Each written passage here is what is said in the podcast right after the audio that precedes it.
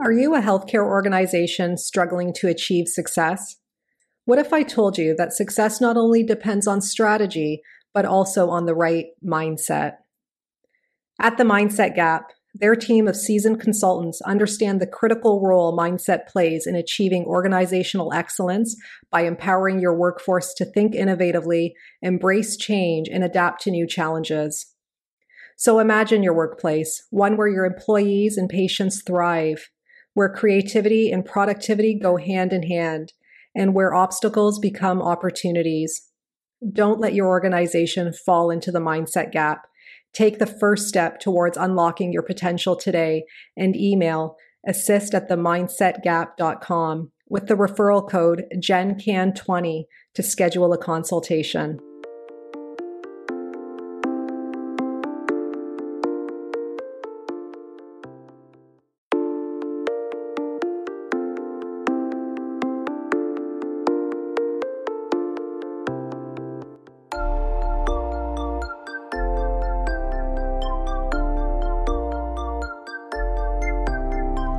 Welcome to the Healthcare Provider Happy Hour. This is a safe space where we invite healthcare providers to unapologetically be themselves after the working day. My name is Jennifer George, and each week I will connect you with guests and stories that will help transform your stress to success and fulfillment. Are you with me? Grab your drink of choice and let's chat.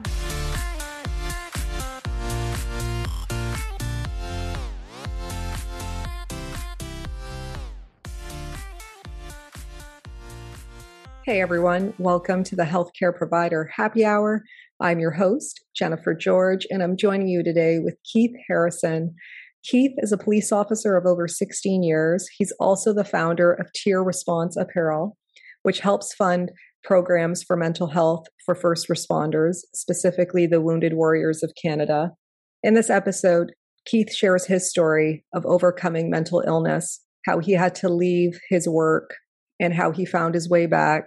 And in this conversation, we chat about how we as a collective and individually and systematically, what we can do to better support, normalize the conversations around mental health, and also to uh, end the stigma around um, seeking mental health support for our first responders and also our healthcare professionals. So grab your drink of choice, join us. You don't want to miss this episode.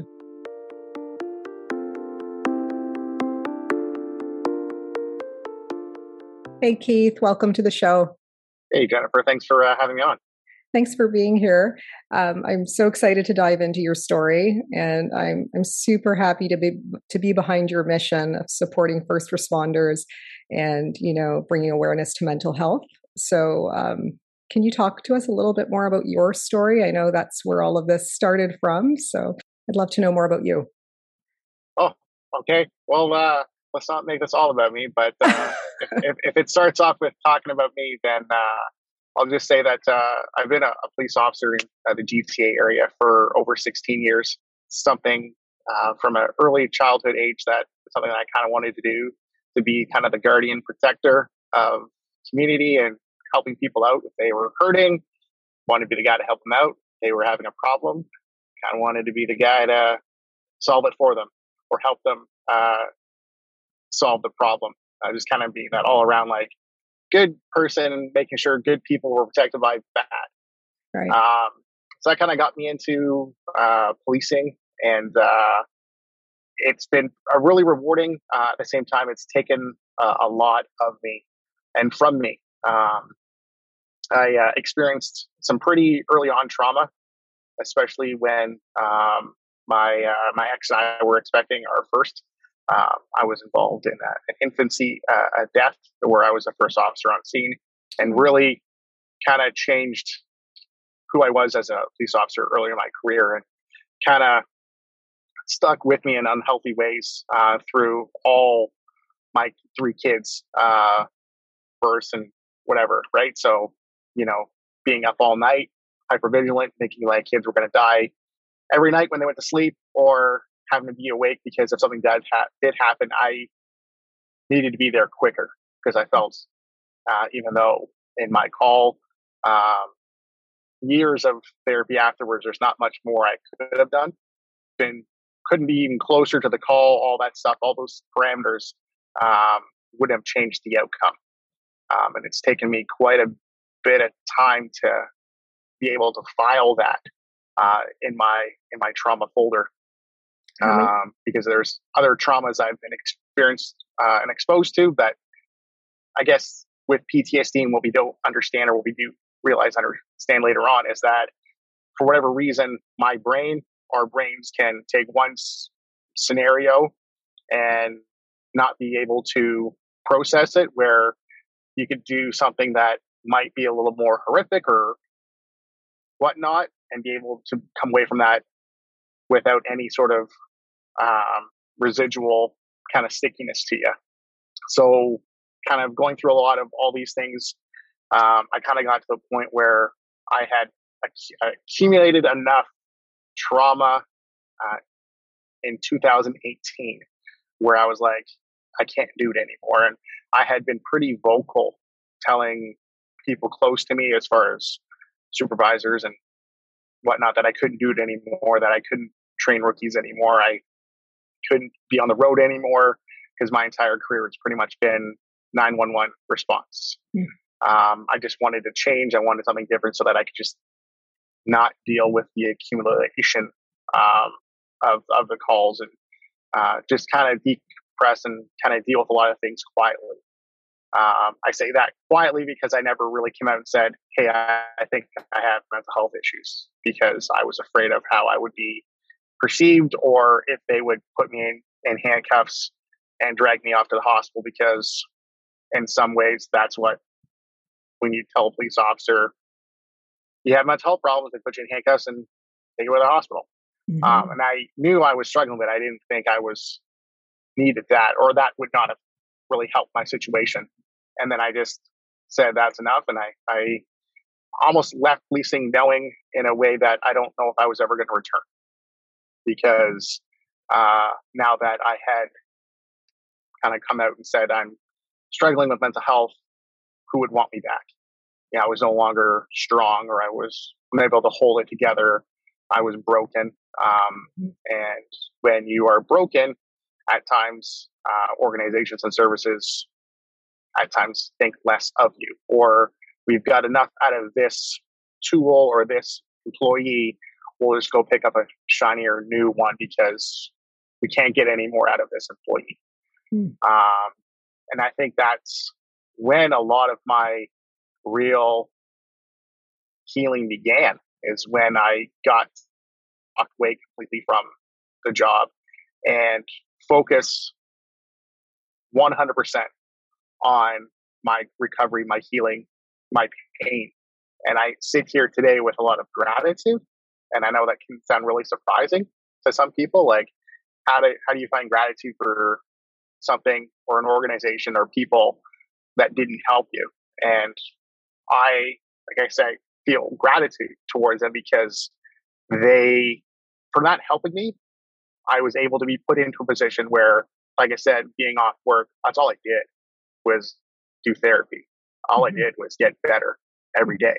Um, and even though the results weren't there immediately, um, that's what my whole focus was. So I wasn't going to be half half assing it, giving it 50, still having to go to work, still having to do everything with life, and then oh, do therapy. Right? All I was doing was therapy, mm-hmm.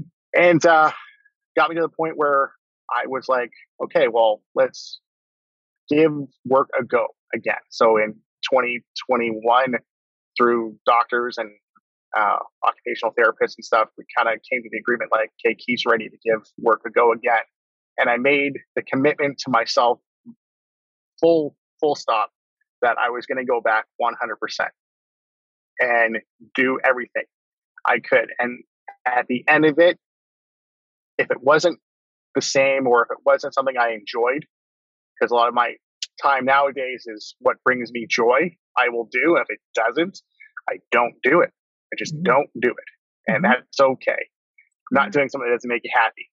Um, so I was going back, and if, if work was going to make me continue to be happy, then I'd stick with it. And if it wasn't, that's okay because in 20 years from now, I couldn't say, well, you gave it a shot, right? Like right. you didn't run off. You didn't get scared. You didn't play the what if game, right? Mm-hmm. And I'm still still liking it. Still doing it. Um, it's a different capacity. I'm not frontline, but I'm still helping people back at work.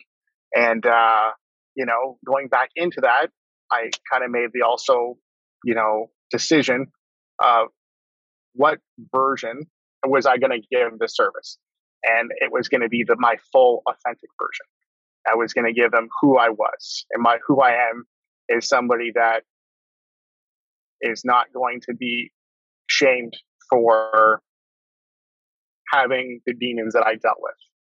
Um, I didn't want people to feel that that's something that they had to choose to keep silent. And if they were hurting, I didn't want someone to feel that they needed to hide it and not deal with it or wait for it to be a perfect time to deal with their problems because we all know there's not a perfect time to do anything other than the present and now, right? Like just you're gonna get done, like just get it done now because holding off on that only prolongs the pain.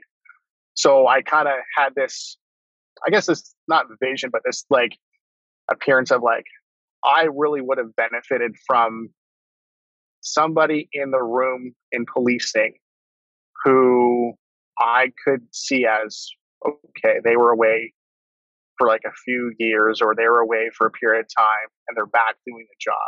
That's pretty powerful. That's pretty pretty strong.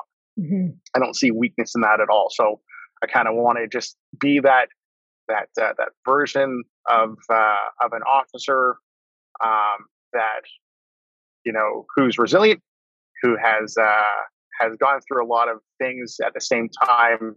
We're not weak for going through that stuff. We're not uh, the stigmas that are wrapped around going through stuff that you know leave all the rumors that you've had of me in the past where if I was really grumpy or angry or whatnot, probably I was, but I'm not that anymore. So what changed? Right. Mm-hmm. I always heard Keith was this grumpy guy or this guy that didn't want to be around people. Like, but look at him now. Like he's really happy or he's doing so many good things. Like, well, how did he get there? Right. You know, it's like almost like a weight loss journey. Like someone mm-hmm. was overweight and they've lost all this weight. Well, how did you get there? People want to explore and see what you were doing so that they're able to maybe do that for themselves. Yeah. So, yeah. And then I kind of like was thinking in a way, geez, I've had all these people and organizations help me through no cost of programs or whatnot. How can I give back a debt that I feel is unpayable because they've given me the gift of my life?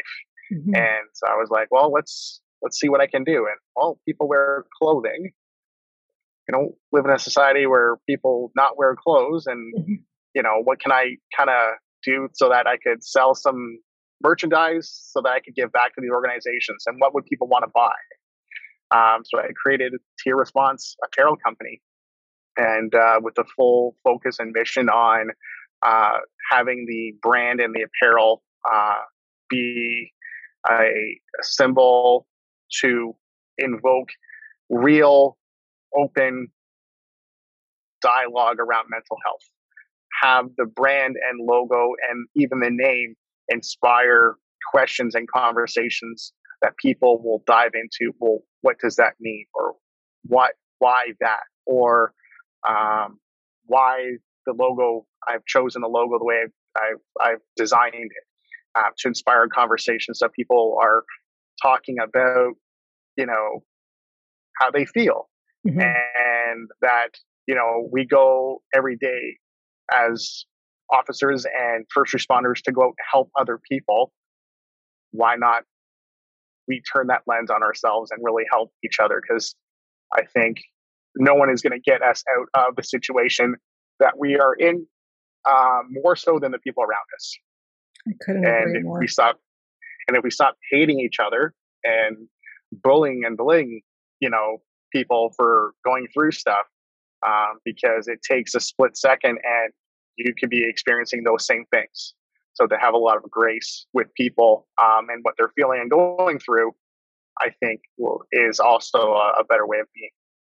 Sure. Actually, as you were just describing your apparel, um, is that hat a part of the the hat you're wearing that says warrior? uh, with, yeah. with, the, with the eye highlighted. I yeah, so yeah, because so that that one of the designs I did. Yeah, that that triggers an emotion out of me for sure. So uh, very cool. I love that. Yeah. So actually, that's a, a design that I that I kind of put together where I, I think of anyone who is battling um, a mental health illness. It's not a disease; it's mm-hmm. an illness that is waking up every day, like being resilient. You know, doing the hard work that is therapy that's so rewarding, like you're a fucking warrior. Like mm-hmm. that is the definition of a warrior that is resilient, that doesn't give up, that keeps going forward through adversity, through all these things. And changing the I with a semicolon really emphasizes the mental health aspect because I really feel um, if people don't know the semicolon and what the power I feel that symbol is to the community of mental health um, and to own, to one's own um, wellness is super powerful, um, and that we don't really have to see uh, the semicolon in a way where people, a lot of people have tattoos of it, where they've expressed or they've had suicidal allergies or attempted suicide. You know, they they have a semicolon and kind of take it back a little bit.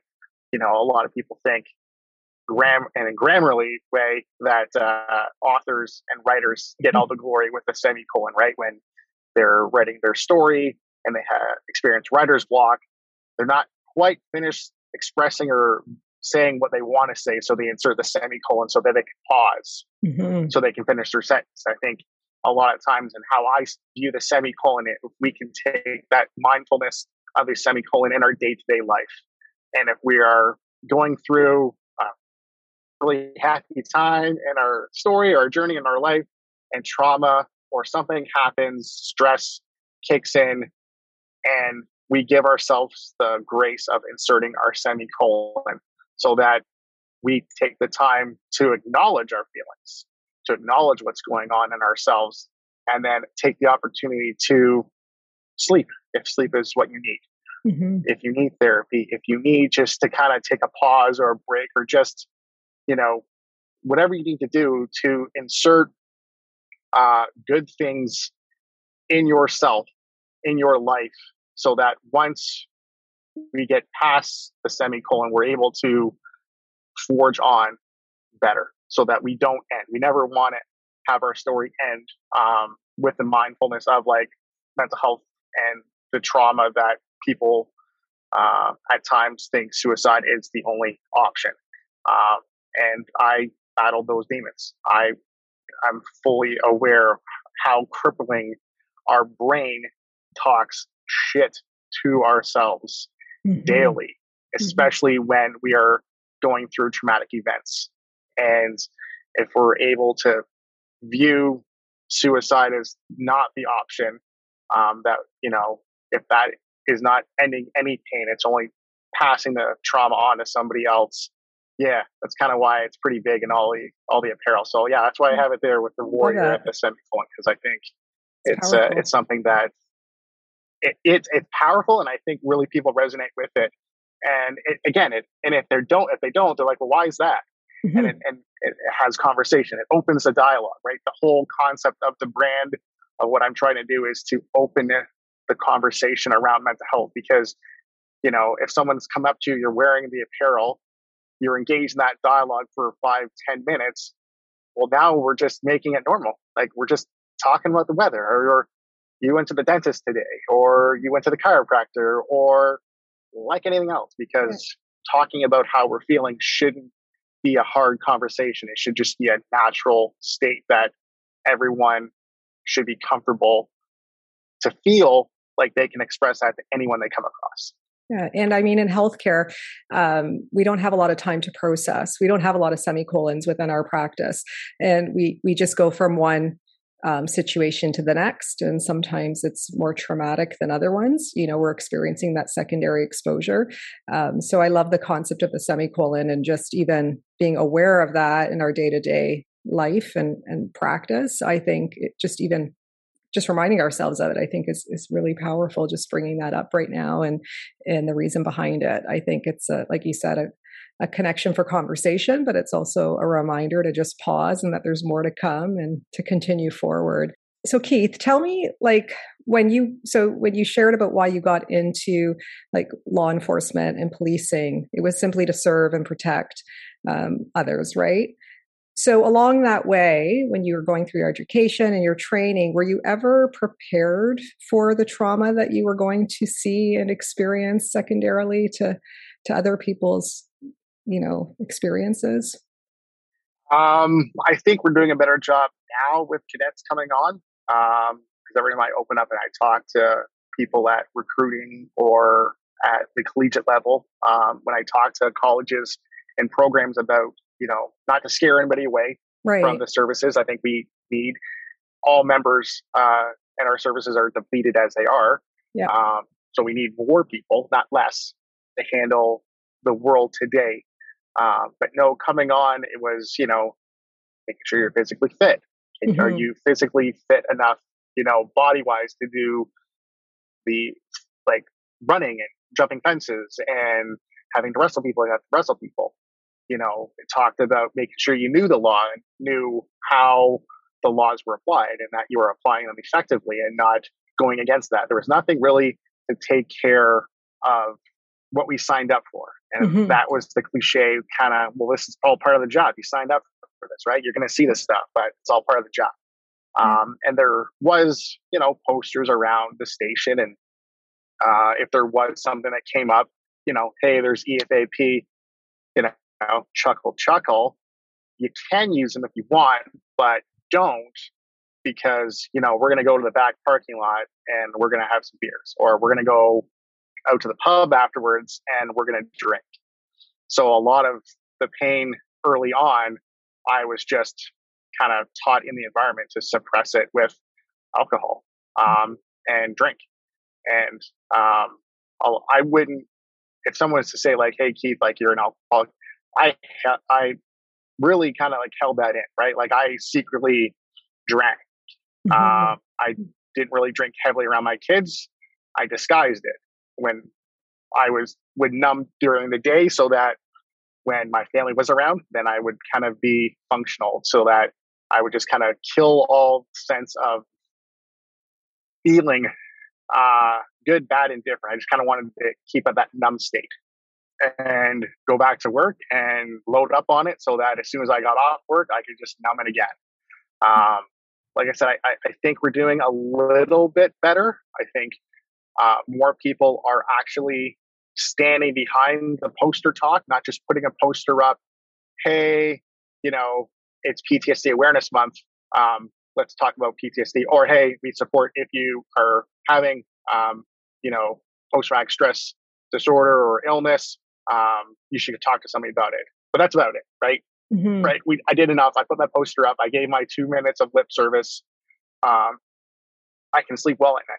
And I think we need to get past just the bare minimum um, and take the true accountability of the effects of what it does to a human being who is a first responder 24 7, not just when it comes to the eight, 10 or 12 hour shift that they, they're working.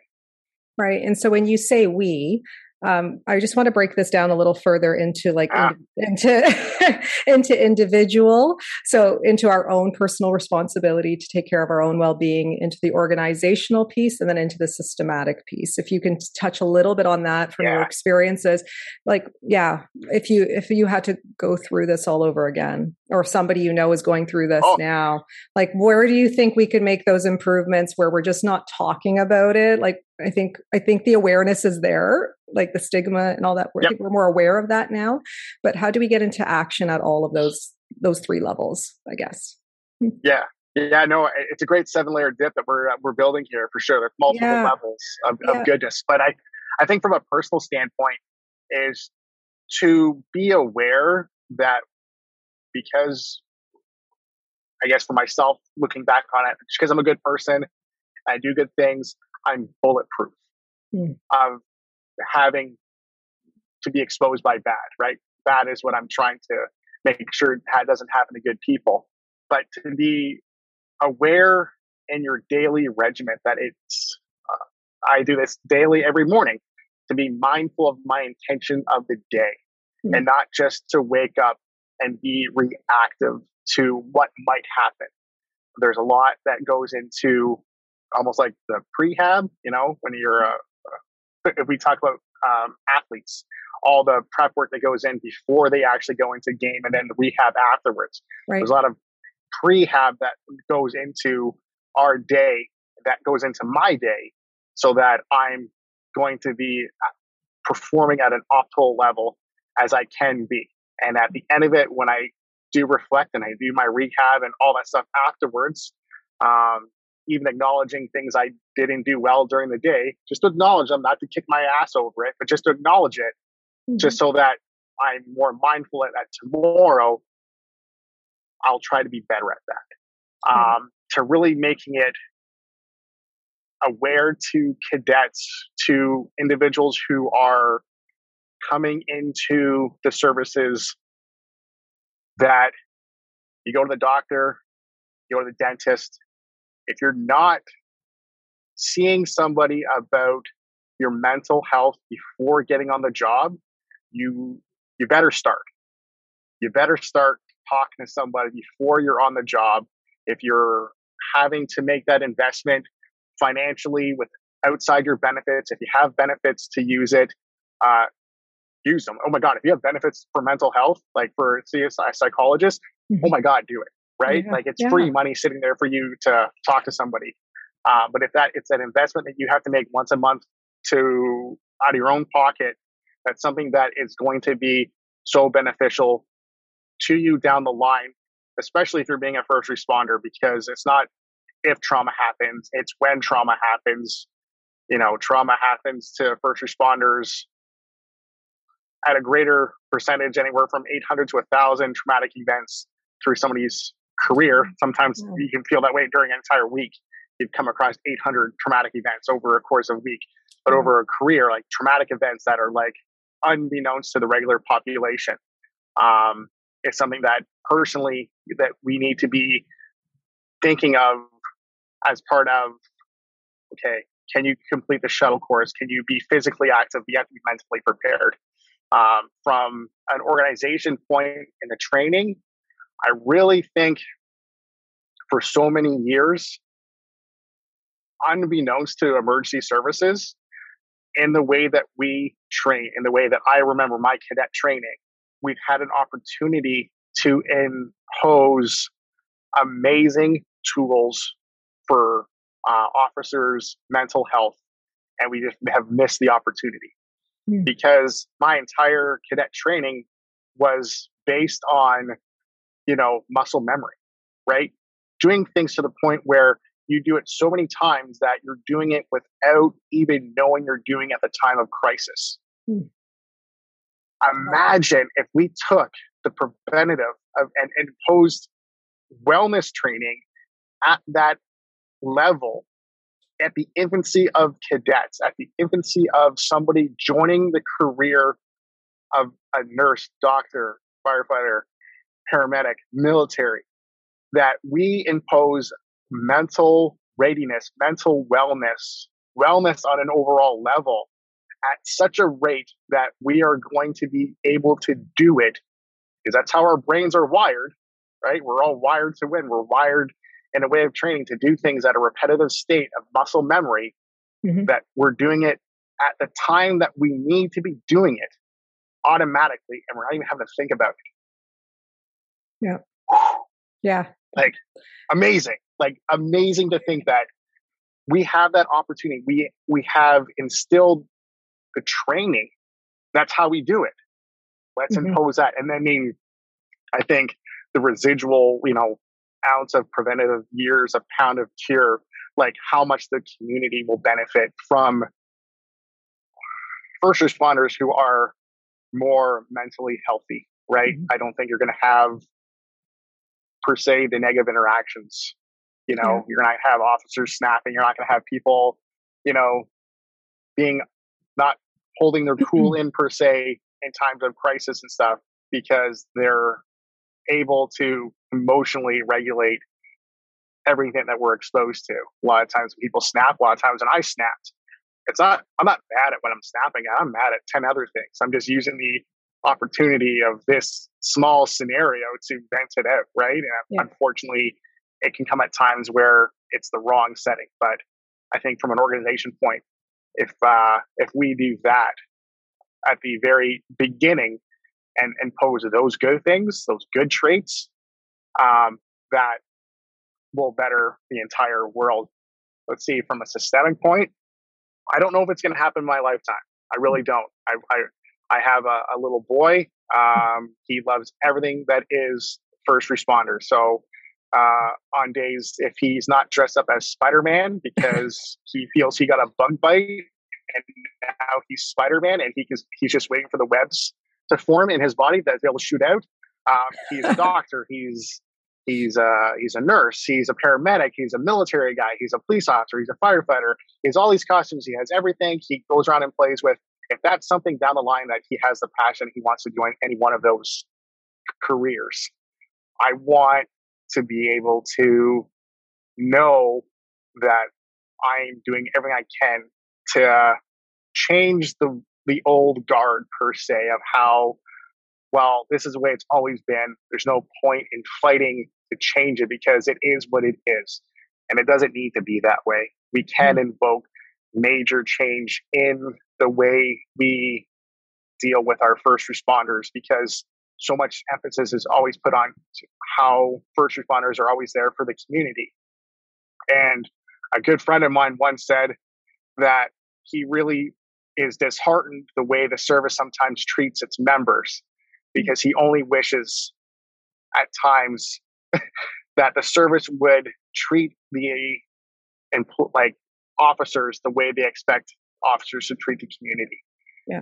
Um, and it kind of really it stuck with me because it really brought back a, a job I had early on. I was a an assistant manager at a Burger King, and my boss hated customers. Hated it because the owner of the store, like, dude, you own a restaurant, you hate customers.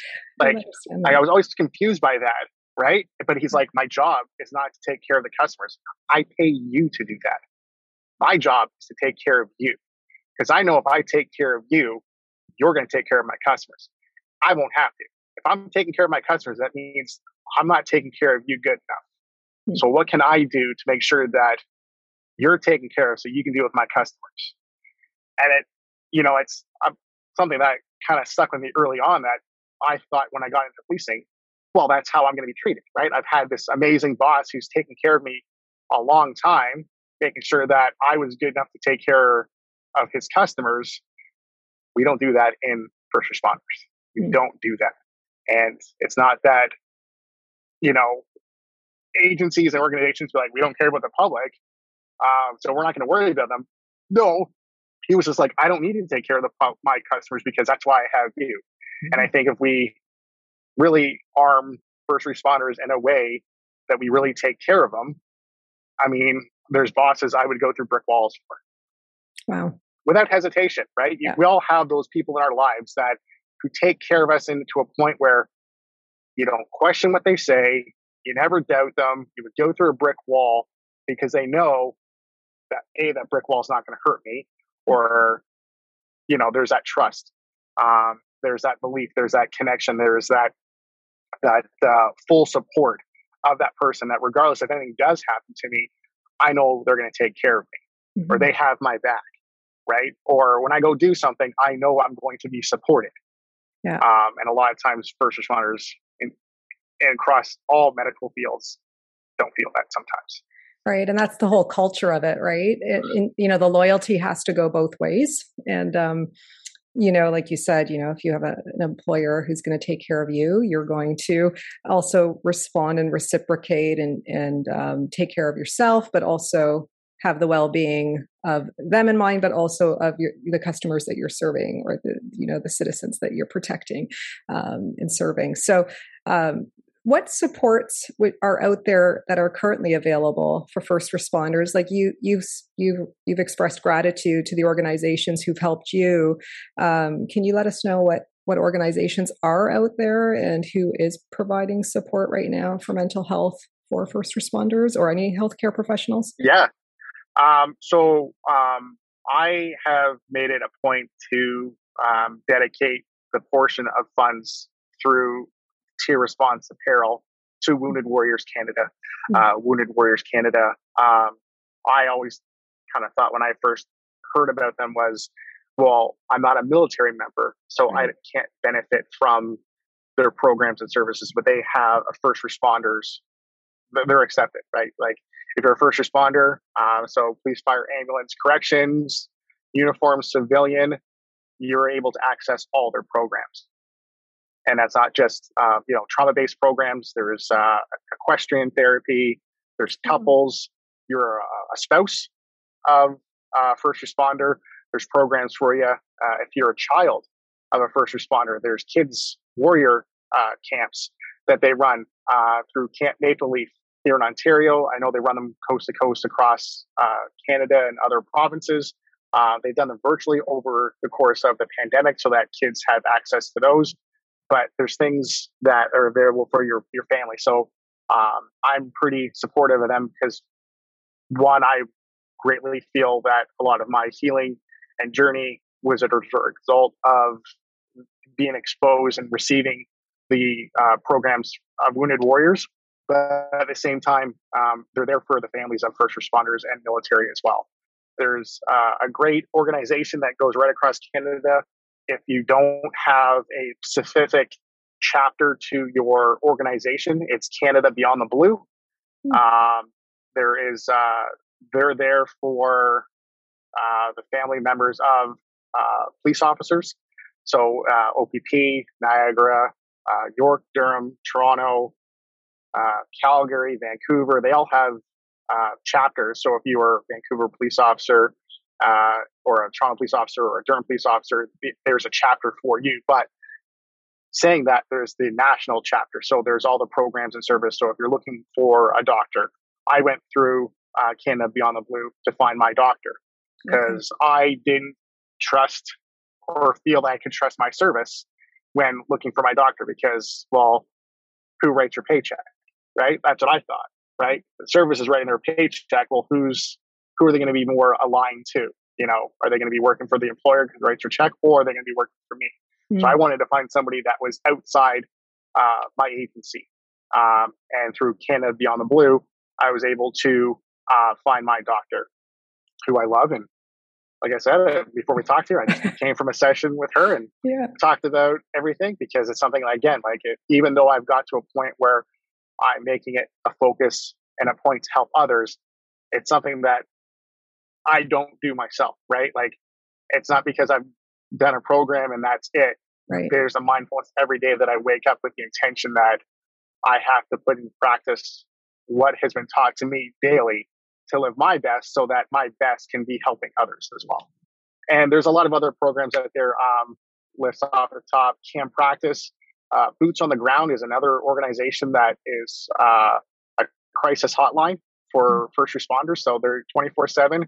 If uh, you need, if you're distressed, if you are a first responder, you can call in Boots on the Ground and uh, there'll be somebody who's trained to talk to you on the phone.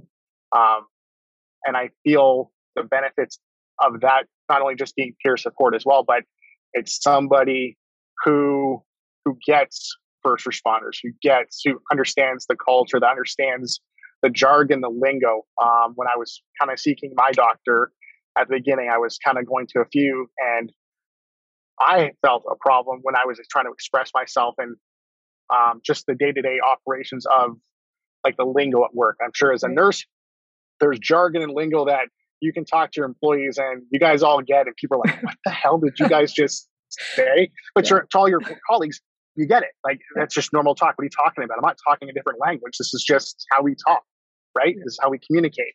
And you're able to kind of be in that type of situation where if you do talk jargon or lingo of your workplace, you don't have to explain it because that's the last thing I want to do is explain to you what I'm feeling. I'm trying to just trying to get it out. Yeah. And I'm have now have to like educate you on no, this is frustrating. And you can shut down. Um, so Boots on the Ground, again, fantastic organization uh, as, a, as a crisis hotline for first responders. I think I've heard of Boots That's on the a, Ground.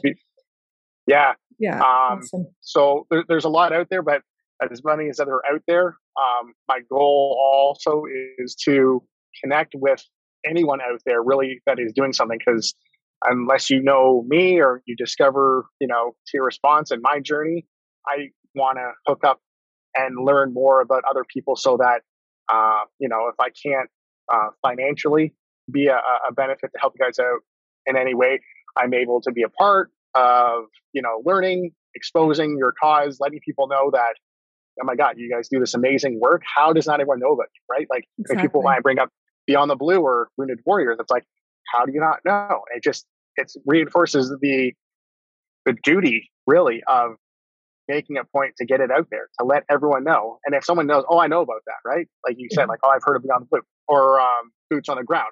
Great, right? It's just yeah. repetitive to know that okay, it's almost you know validation for you. Like okay, good, this person knows a Boots on the Ground because if they didn't, I would have brought it, right? Like or right. if they don't know about this program, okay, well then I want to let them know so that way you know, if we're all thinking now and then we come across somebody in our past that's struggling, it's a resource that, hey, are you familiar with this organization or this this um, service that can help you out? Right? It's mm-hmm. all getting that information out there to uh, let people know because if not, we're going to have amazing organizations sitting there waiting, open signs flashing, and nobody mm-hmm. coming. Right? Like yeah. they're all there, open, ready to help. Well, let's bring them everybody that they can handle because that's what they want to do. And I think that's part yeah. of our collective responsibility is to share that information with one another, right? Uh, I don't think we can just rely on organizations to just do all of that for us too. I think we also have to take that. We just have to because there's just so yeah. much going on. I just think that we have to support one another as well where we're at um, doing things like this, right? Just connecting on a podcast or, or whatever we got to do or, you know, guest speaking um, I think that is also, you know, powerful and probably even more so powerful because we get to hear more about people's stories as well, um, and not just administering a resource or sharing a resource. Um, Keith, tell me what are things, uh, you know, when you were going back to your story and you, you mentioned that you kind of numbed yourself out with alcohol, and that was kind of what everybody kind of did um, instead of maybe being a little bit more um, I don't know what the word is, proactive or productive in terms of how to handle the real emotions or what was really going on. People just kind of numbed out, and that's what everybody kind of did together. Um, what would you? What advice would you give to someone right now who's working the front lines, and whether they're a first responder or whether they're in healthcare, and you know we're all we all like you said we all understand one another best. We're all in the profession together. We understand the lingo. We understand the collective feelings of of you know being exposed to traumatic situations and and processing that. Um, so what would be more productive ways to cope i guess? You know how could we better support each other rather than um, numbing ourselves out with like substances that maybe which is also quite common, mind you. Um, what are other ways that we can support each other that might be better for our well-being? Hmm. Yeah, no, it, it, it's it's everything that I want to be doing right now. Um, but I don't want to say it like a cheesy bumper sticker because there's so many cliches or bumper sticker stuff that people hear that kind of they moan and groan at. And first responder community is a tough crowd to sell uh, yeah. when it comes to change. Uh, the whole concept is all we don't like change. Mm-hmm. Um, but uh, one thing that I would try to make a point to everyone on the front line who uh, is working amazing, hard, doing amazing work, but at the same time, putting the mask on every day, struggling. I don't think there's a first responder out there that would treat a member that they're trying to help as poorly as sometimes as our brains treat ourselves. Wow. And our brains talk, like I said, I've been there, they talk so much shit, so much negative talk uh, to ourselves in what we're doing. We never, we're creatures that accept no praise for any of the work we do because that's why I'm doing it. I didn't sign up for accolades. I didn't sign up for awards. I didn't sign up for medals. I signed up because I wanted to make sure good people were protected from bad, or if good people or people needed help, I was the person there to help them. Like that's why I signed up. Um, so when it comes to being praised for things that we're doing, uh, we don't accept them, right? We always think like, well, that's not what I'm, again, that's not what I signed up for. But criticism, Jennifer, someone tell you something bad that you did, we're, we're taking that, we're taking that 10 pounds, adding it hook, line, and sinker, and then we're negative talking that all day long, right? Like we're wearing that. We don't need to, to do, to do that. Um, and there's a way to making yourselves feel better. There's a way of making your, ourselves not feel the way that we need to feel. Heard of like self care and stuff like that. I thought like, well, that's just like getting your nails done and stuff. Like really, like I really like like really on it, like you know, with the bias of it, like trying to like feminize it, right? Like I don't do yeah. self care, but there's so many things that we do daily that are self care, mm-hmm. like eating, having great food, putting nourishing food into our body. Um, one thing that I always did that I, I always joked with people, I kind of used it as a mask because if I looked good, I, I would give the appearance to people that I felt good. Um, mm. But when I go for a haircut, I there's barber ther- I call it barber therapy with my with my barber. I, we've been together for like 15 years. Mm. I won't go to another barber, um, but you know we have that time where like you're getting a haircut, you're taking care of yourself. Yeah. It sounds cheesy. It doesn't seem like much, but it is, right? Going for that workout, going for that walk, uh, going to talk to somebody about how you're feeling, all these things that are self care that we do, all these tools that we put in our toolbox per se that in times of stress that we that we we we pull upon that we use on our daily, whether it you know be um, you know yoga or meditation or journaling and I think if there's anything that you do on in your day to day or that you could do in your day to day, and I think this really emphasizes answering the question, if there's something during your day to day that you can implement in your day that does not cause you harm. So it does not mean doing drugs or drinking, but if there's something that you can do in your day that makes you happy, that brings you joy, I don't care if the world thinks it's fucking stupid if it brings you joy, if it makes you happy, if it does something to make your life better, again, doesn't hurt you, doesn't hurt anyone else, do it. Mm-hmm. Do it. Because it's about your life and how you want to be. You know, I love my kids. They they are fantastic. For many years I made sure they, they were before me. I need to know, I know now that in order to be the best for them, I need to put myself first. Mm-hmm. I need to put myself first because I can't take care of my kids in the ways that I know I can be an amazing dad for them without first making sure that I'm cared for in a way that that will give them better care, right? Like if I'm always caring for them, I'm always exhausted, I'm always doing things for other people. That's what we do as first responders. We're always doing it for other people and we get exhausted. Well, then we got an empty tank. And then now we're like not properly working and we're not well oiled or anything like that, well, then we're burnt out. We're no good. And then, then what? Right? We're right. just pushed aside and moved on to something else. Where if we put those amazing things in first, we're at we're at an optimal level that it's almost scary because you're in such a state of flow. You're in such a state of being amazing, right? Being amazing at what we're doing that it's almost like is this too good to be true like like it sometimes it's it's it's scary but it's a good scary because it's like this is like i always want to be like this right so right. we're you know making sure that we're uh not chasing but staying in that state and knowing that you're absolutely worth it. Um i think that's what we can do I think that answers the question. I don't know. I went yeah. on a little bit of a that, that, that to- no, that totally answers the question. I mean, I had um, someone on my podcast last week. I think the episode aired last week, and, and she's and I love the way she said it. She said, you know, self care cannot happen without a sense of self.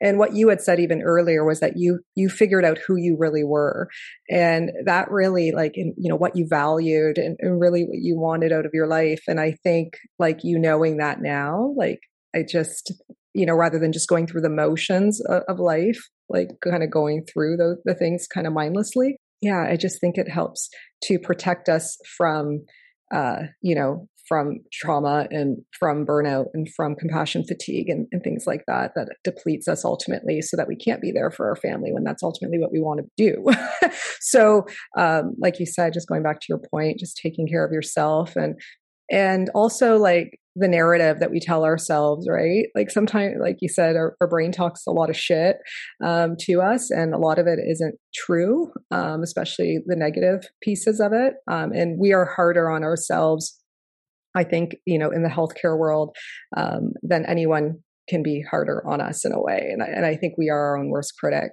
So i think leaning on others is really helpful and you know that by doing that most of the time that you know you're not going to hear hopefully that that negative criticism but rather that support that you that you need.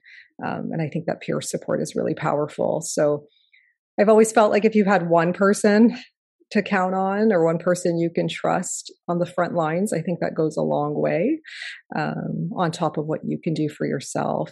So how can we support you right now keith in your mission in tier response apparel and you giving back to wounded warriors? What can we do um, as listeners to to further propel your cause. Yeah.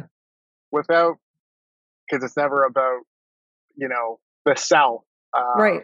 I people uh, resonate and they they they uh, they connect with the brand like uh, like you said with the warrior liking a semicolon in there with the eye mm-hmm. Uh, if they uh, just kind of you know see what tier response is about what i'm about what what the what my brand and mission is about to help others um, and know that if you choose to be a part of tier that uh, you know you knowing that when you purchase you know we're donating funds to wounded warrior canada for their trauma program so that uh, we can have those really massive big check presentations of giving right mm-hmm. it's all about giving and at the same time when you wear the apparel um, you know it's something that hopefully in time through hard work and letting people know about tier response, about the apparel, um, that when a first responder sees the apparel, they're connected to it because it speaks to mental health and first responders. It speaks that you are a first responder or you support the welfare of first responders, knowing that, hey, when you did buy that, you were donating to great uh, organizations and charities, but that you're somebody, an ally that I can talk to or have a conversation about mental health, or you're going to be somebody who wants to be a part of the movement to open the dialogue about mental health, and that if you're wearing the Warrior brand of Tier Response or any of the shield or the maple leaf logo that I have, you're open to have those conversations to help others uh, and be a, a deliverer of uh, of the message that uh, that I that I want to be, so that you know if someone is struggling, they can talk about it. They don't have to hide it in. Uh, I'm choosing to recover loudly because uh, for so long I did it in silence, and I know when I did it in silence, uh, it was super painful. Not only me, but everyone around because I wasn't my best, mm-hmm. and I'm working myself to be that way. And I hope that uh, if people who really do uh, care and uh, want to be a part of the change for mental health, uh, for first responders, and all that, uh, they look at uh, my brand, they can resonate and connect with it, and want to be something they can want to support. And what's the um, website, Keith? It, it's coming. Uh, right now, we're on social media, uh, Instagram and Facebook. So it's uh, TR underscore Apparel Co. on Instagram and TR Apparel Company on Facebook. Um, and then when you go on to our social media sites, the link is there for the online shop. Um, but the site will be uh, www.tiergear, T-I-E-R gear.ca. We'll have the website. So uh, not only will have the online store, um, but again, everything that we're doing as far as highlighting um, who I think are uh, champions of people who are uh, lived experience with uh, mental health. Um, I think you're I think you're a fucking champion. If you're somebody or an organization that is doing amazing work, helping first responders and people in the healthcare community, uh, I think you're rock stars. So we have a, a highlighted page where we make sure that we make sure that you know people are aware of, like I said, organizations and services out there that are available to members uh, at sometimes at no cost. Because um, the last time, last thing you kind of really want to worry about is budgeting. Uh, you know, if they're going to do a program when really all they're asking for you is to show up um, and be present and take it from there. That. Well, thank you so much. I just want to take a moment to thank you for all of your years of service. I want to thank you for taking the time for yourself, for getting well again, and for, you know, finding your inner resilience um, in your warrior and coming back to service for us. Um, and now sharing your story to help others and you know move this forward for everybody i just i think it's amazing so I, am happy that you're here and i thank you so much for for sharing with everyone and i wish you all the best thank you so much and uh, i i can healthily say in a healthy way that uh, I, I am at a point now where i generally accept uh, good mm-hmm. comments towards me and, and don't shuffle them off because I, I, feel the more people I connect with, the more people like you that uh, we're getting the message out there, the better uh, the yield will be for everyone. Yeah, um, so it's it, it's about a bigger cause, but I am more than happy to do my part and dedicated myself to do my part in being a, part of the change. So you're pretty good at what you're doing there too. So uh, please keep doing what you're doing because uh, you're pretty awesome too, Jennifer. Thanks, Keith. I appreciate it. So I hope everyone checks out your site, your socials, and shows their support at least, and at least has the conversation with others.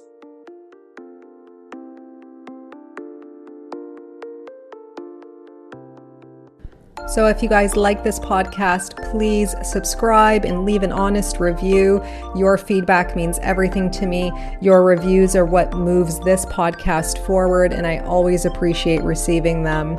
If you want to get a hold of me directly, reach out to me on social media. My handles are in the show notes, and you can always subscribe to my weekly newsletters at jennifergeorge.co so that we can stay connected.